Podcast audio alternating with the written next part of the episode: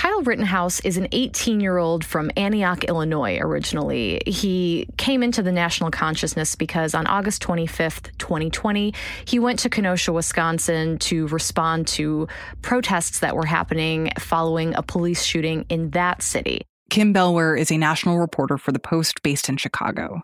While he was there, he shot three people, killing two of them, and is now on trial where he faces charges of intentional homicide and reckless homicide, as well as an unlawful weapons charge.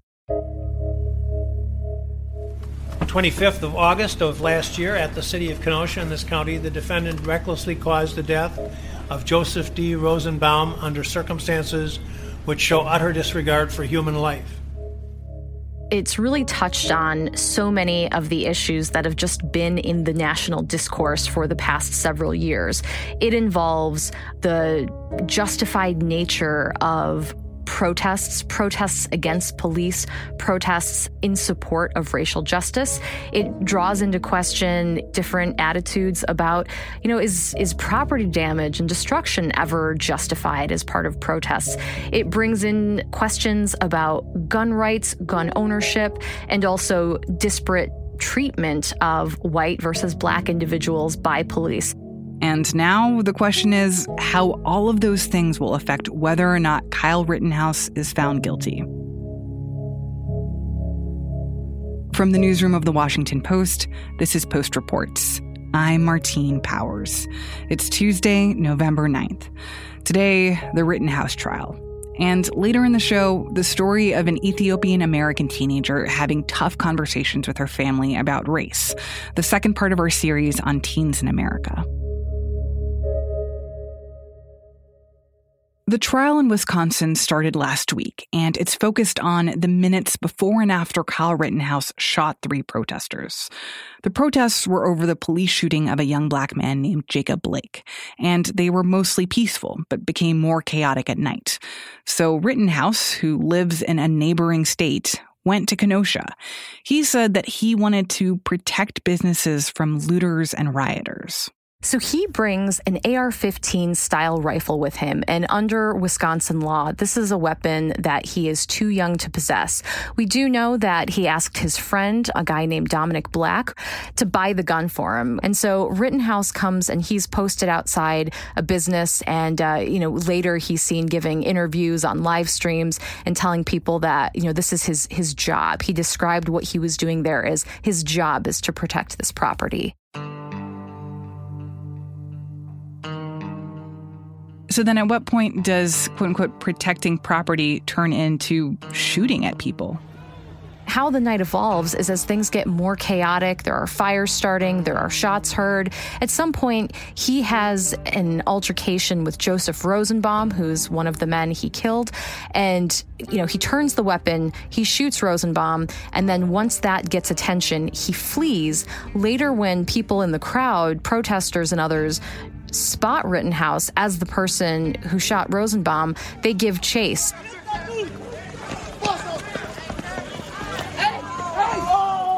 And that's the scene that so many people have seen where you see him pursued in the street, he's running away, he trips and falls, and then when he's on the ground, he fires four more shots. One of those kills a man named Anthony Huber, and another injures a man named Gage Grosskreutz. And then what happens after that? The scene is even more chaotic. We had post reporters um, in the scene that day, and they described it as, as really dark. There was a lot of smoke because of tear gas, and there is just screaming and fires. I mean, really a terrifying scene. Meanwhile, Rittenhouse is walking away, and people are still yelling at the police. They're still yelling at law enforcement, you know, get this guy. That's him. He just shot someone. He just shot someone.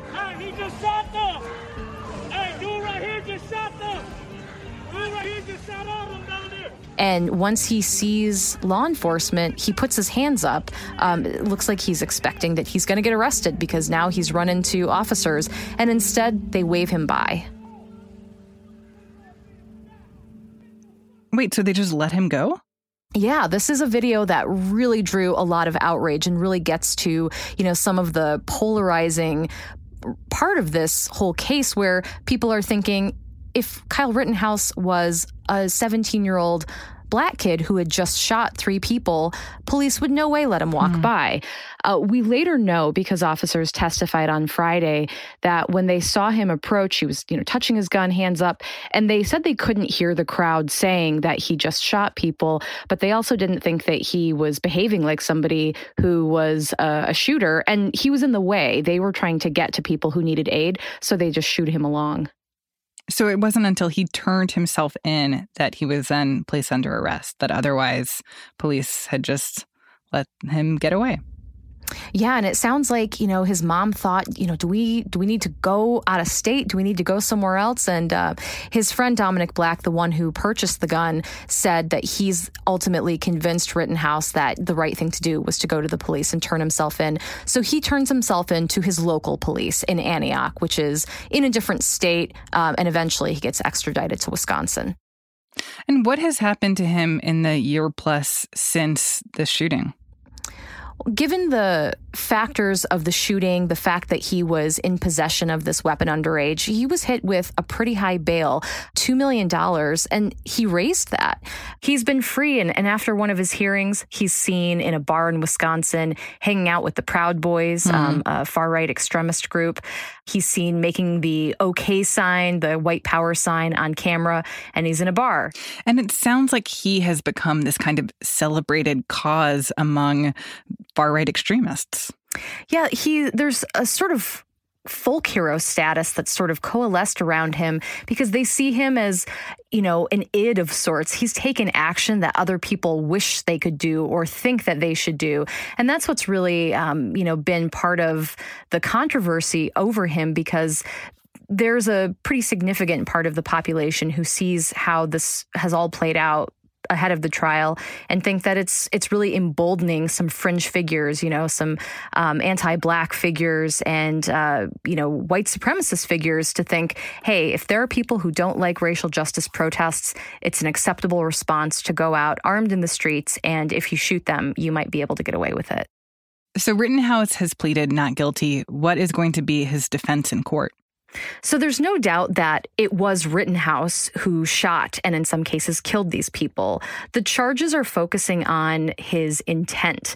Did he intentionally kill them? Did he commit murder? In Wisconsin, they call it intentional homicide or reckless homicide.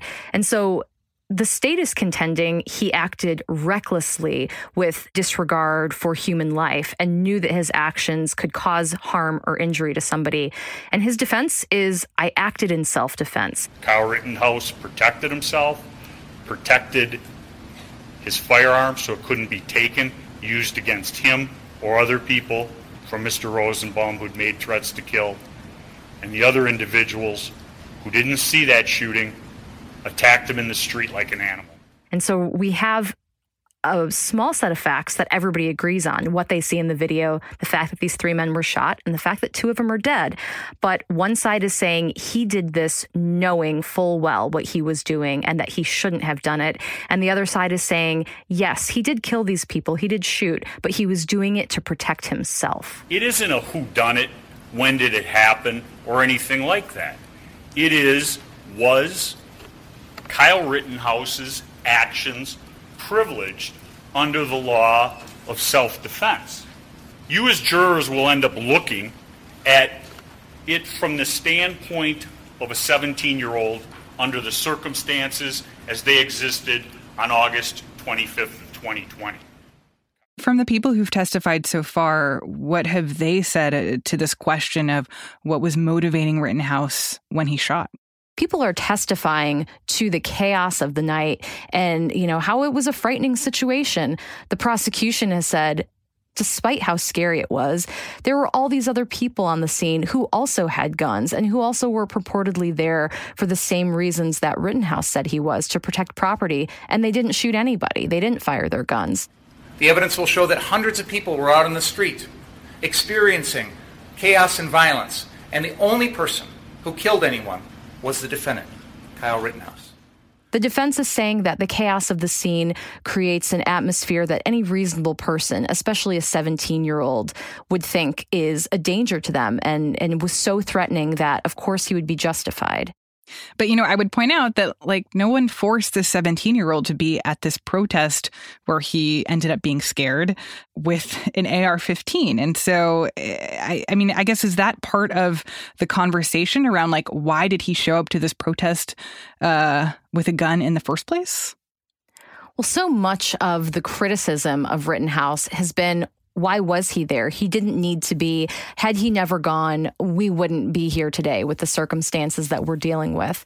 And it does seem like the jury is going to be asked to really narrow the scope of their decision on some circumstances that really revolve around, uh, you know, a several seconds, you know, maybe maybe a minute worth of time in those instants when he fired those shots. Was he in reasonable fear for his life or not?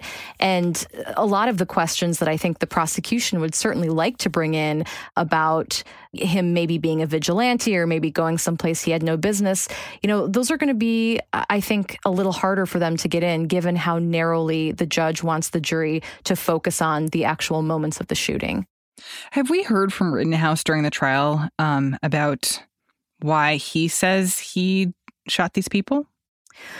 Rittenhouse hasn't spoken yet. Um, in opening, his lawyers did kind of suggest that he would take the stand. They didn't commit to anything hard and fast, but um, there is an expectation that we're going to hear from him. Of course, they can always make those uh, decisions last minute. But actually, last year, uh, last November, when he was in detention, uh, he did speak to some of our colleagues here at the Post, and and that was really one of the few interviews that he gave before uh, his lawyers really started to put out statements on his behalf, and the public stopped hearing from him directly.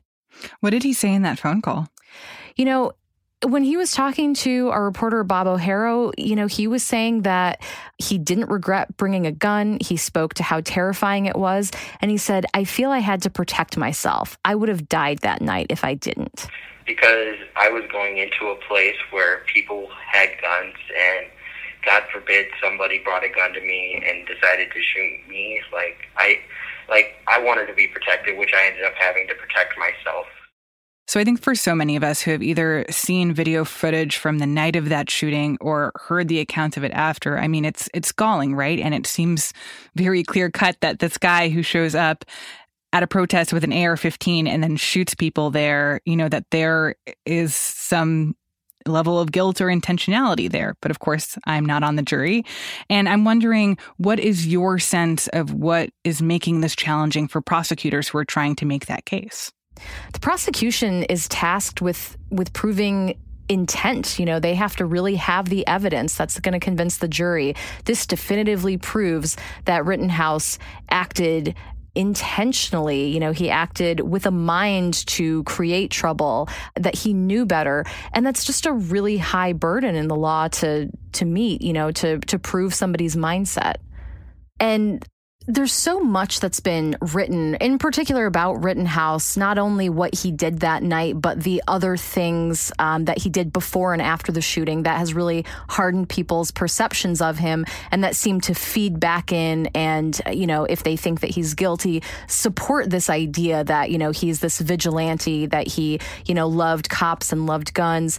And for the prosecutor, the challenge is a lot of that is just not going to be something that they can include. The jury just won't know about those things because there are pretty strict rules that really favor the defendant that you can't bring in information that would unfairly prejudice them. It has to meet a pretty high threshold where, you know, the informational value of, of proving or clarifying a fact outweighs, you know, the kind of unfair harm, prejudicial harm it could do to the defendant. Your duty will be, will be to decide the case solely as uh, uh, the evidence develops uh, presented at the trial, and the law is given to you my, uh, in my instructions. Anything that you see or hear outside the courtroom is not evidence. And one of these pieces of evidence that the judge hasn't ruled on yet, but that has come up in a pretrial hearing, is a video of Rittenhouse from several days before the shooting, where he's observing what he uh, apparently believes to be looters at a CVS. It looks like one of them has a weapon and he's heard off camera saying that he wishes he had his AR hmm. so he could shoot some rounds into these people. Is oh, wow. kind of a paraphrase of that language. Bro, I wish I had my AR. I'd start shooting rounds at them. And for the prosecutors, that would be a hugely important piece because it really could get to, you know, a mindset, the idea of this is how he thinks of looters, this is action that he wants to take if he sees this kind of behavior. But the judge so far, he expressed some skepticism about that argument, and he said that he's going to hold off before making a ruling. So that could be um, a really crucial ruling that, if it rules against prosecutors, will be a pretty big blow. So what do you think is at stake with this trial, especially, you know, as you point out, if if Rittenhouse were to be found not guilty? I mean, there are so many emotions around this and, and what do you think it would say about Wisconsin and about the country? Was a lot of concern from Rittenhouse's supporters that if he's convicted, it's going to have some kind of chilling effect on self defense laws or gun rights. And, and that's pretty unfounded because there's no way that this case is going to set any kind of precedent or really inform any future cases in Wisconsin. The more likely way it's going to have an impact is what it normalizes. You know, if he's acquitted, uh, a lot of people, both just watchers of the trial, legal experts, and, and folks in Kenosha that I've talked to said if he does get acquitted, it, it's going to hand a victory to people who feel entitled or emboldened to take to the streets with firearms whenever they want to stand against some protest that they disagree with and they don't like. And in particular, for racial justice protesters, that's a really scary thought. Kim Bellware is a national reporter for The Post. Rennie Svirnovskiy produced this story. After the break, we continue our series with YR Media about teens in America, listening in as teens talk about race. I found myself really beginning to identify with black culture in America because, yeah, in, in Ethiopia, I'm just Ethiopian, but here I'm black. We'll be right back.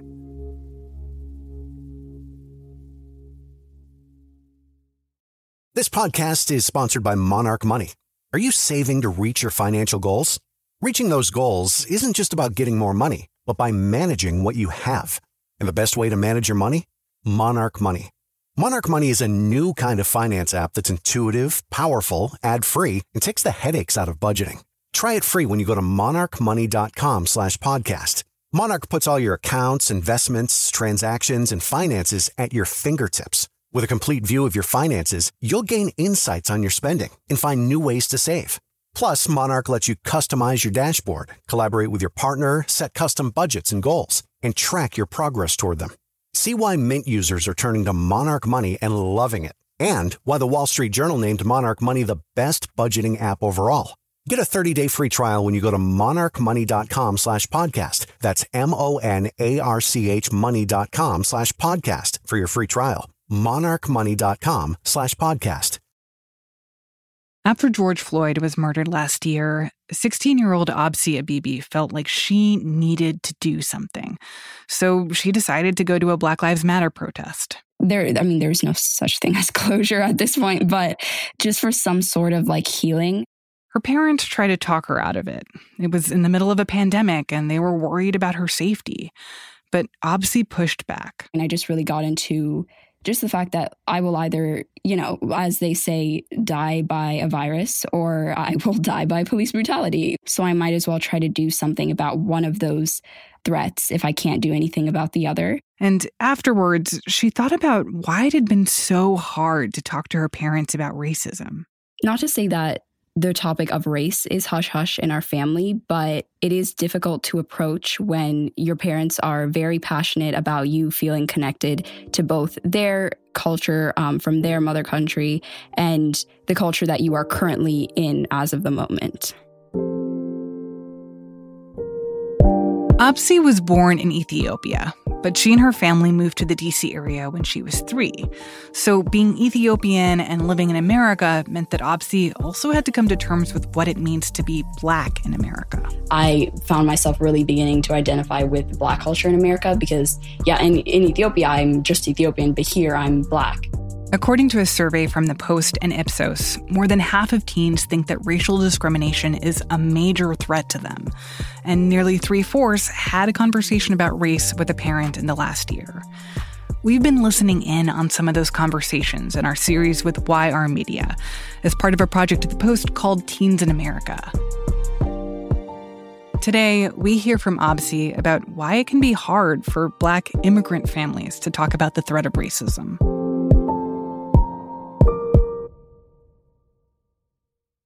So tell me about your parents. What brought them to the US? Yeah, so my father, Asheber Tufa, and my mother, Shataya Gebre, were both born and raised in Ethiopia, but moved to America for a more stable life. When we came here, we came because of make good opportunity for ourselves and for our kids. Look, you, there is not any chance that the way you get education is not the same to back home. Yeah, there was definitely some some political issues in Ethiopia that was affecting his safety and his, um, I guess, what you would say, like unalienable rights, like, you know, life, liberty, pursuit of happiness. So, what has it been like for your parents to come from Ethiopia to the US and then be seen as Black Americans, especially if they're building a life for their family? I think for my father, I know something he was telling me about was the fact that in terms of like promotions and even like the whole hiring process, there was definitely like a bunch of bias that he felt he was experiencing. My profession is accountant, and uh, on job recruiting, uh, when they interviewed, and even by seeing my name before they see me, my, my color, he has a master's in accounting and someone else in his workplace who was white and did not have that same degree got a promotion before he ever did even though he had been working with the company longer was more qualified for a promotion. And he don't know about the accounting but he promote that because of his color they yeah. promote him. And he was white for my mother a lot of people would kind of play that like that ethnicity guessing game with her She's really light skinned, so no one really assumes off the bat that she's from Ethiopia, let alone Africa. And a lot of people would assume she's Latina.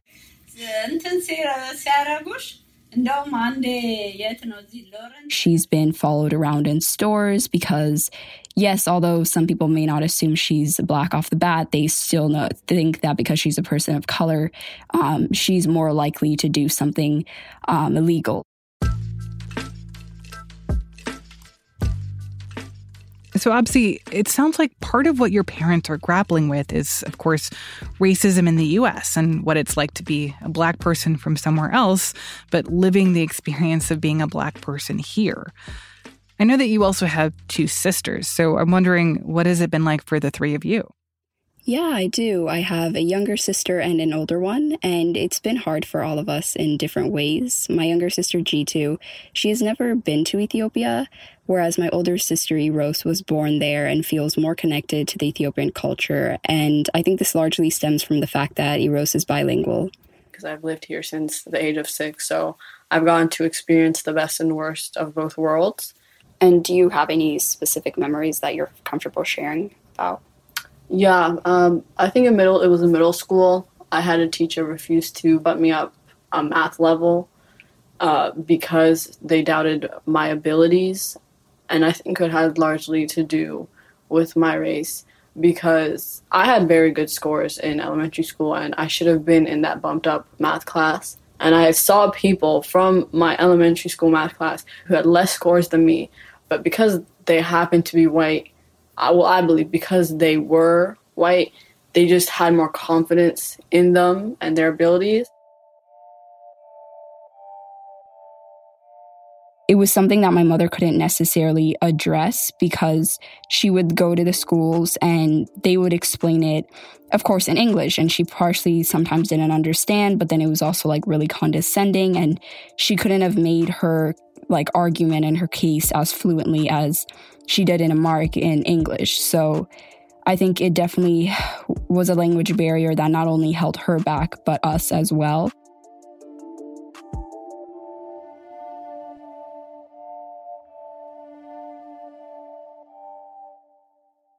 I'm so curious to hear more about what your parents think about this because I feel like it's especially interesting for Black people in America who chose to be here, right? That they wanted to come to the US and I'm sure had a lot of aspirations about what life would be like here, and they've clearly tried to assimilate the best that they can. But I wonder what it's been like for them to see these things unfold and how their feelings about America have evolved. Yeah. So we essentially never had like the infamous talk with our parents that not only um, children of color but black children get about like you know what to do in school especially if like a teacher starts um, talking to you in a harsh manner and what to do when you're around police and what to do in stores. We never got that from our parents. I quite literally got it from my older sister. And did they have like any any conversation truly with you about racism in America? No. But how do you feel about that? Well, I definitely wish that they would. Like maybe they just it's a hard topic for them to also talk about cuz they came from a country where everyone was so loving, accepting, and you would leave your child with a neighbor yeah. for days and you knew they were going to be okay. And then they came to a country where you couldn't even trust your neighbor mm-hmm. to look, to be friendly at all. I really don't think there's much that they could have done because they were still they were still immigrants here. They were still learning the culture themselves. Mm-hmm. It's hard to teach some like it's hard to teach something you don't know to your True. kids to True. the full like to any extent honestly I think there's this like mix of grief, but also understanding and some regret about the fact that we had to teach it to each other. I remember that one convo you and I had specifically about, you know, police, because it was a time where the discussion of police brutality was really at its um, peak. And do you remember that conversation? You know, when we were just talking about what we would do when we're with police. And I remember it was just like a late night in your bedroom, and like we both left in tears. it was just sad. It was so sad because I knew a lot of my um, non BIPOC friends didn't, didn't have to have this kind of conversation. Or like didn't have to have a sit down with their younger siblings and be like, Don't do this when you're with me, don't do this or like act like this. Like that's kind of ridiculous that I have to be having this conversation just because I don't want to lose one of my family members. The grief definitely comes from the fact that you know, we have to experience any of this at all, and we wouldn't have if we were raised in Ethiopia.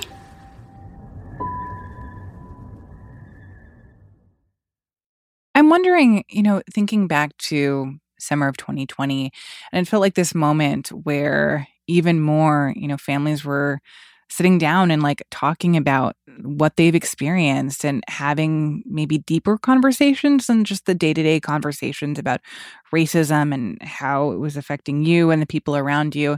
And I'm wondering what your conversations were with your family about what they were thinking in the aftermath of of George Floyd and Breonna Taylor in that summer. Leading up to that summer, I've heard my parents talk about Black Lives Matter protests and just in general like racial justice. And it was always like in that in that tone that was kind of um resigned like this is just the way America is. We just have to accept it. I remember there was this night where we were just watching the news and witnessing all the protests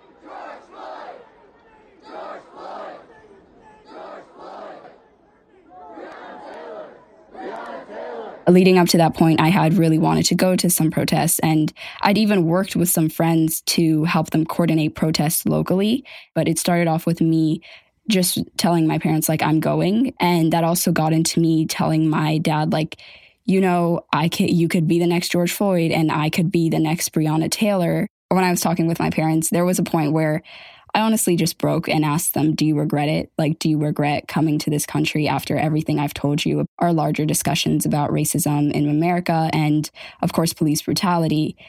And they were also upfront with me and they let me know that they didn't. And I, I would be lying to say it didn't hurt just after everything I've experienced here. If you had the choice again, would you still come here? Of course. We came here for good opportunity, at least to learn to uh, improve our life, to improve our kids' life too. So you have That's to choose the lesser exactly. of two evils. Yeah. But do you uh, do you at least regret and, exposing and me to all of this? No, I'm not regret. Why? If they do on you like that, I regret. If they influence it on you and um, um, like uh, discriminate from other like in but education area, that, that I regret that kinds of stuff.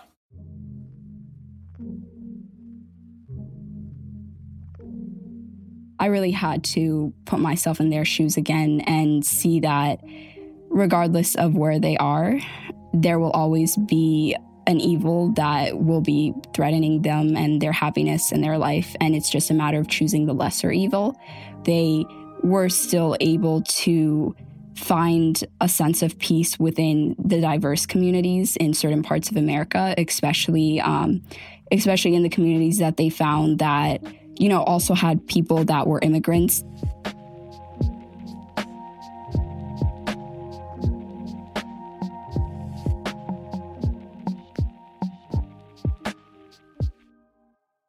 What do you think are your takeaways after having all these conversations, reflecting on your family's experiences and also reflecting on your own experiences?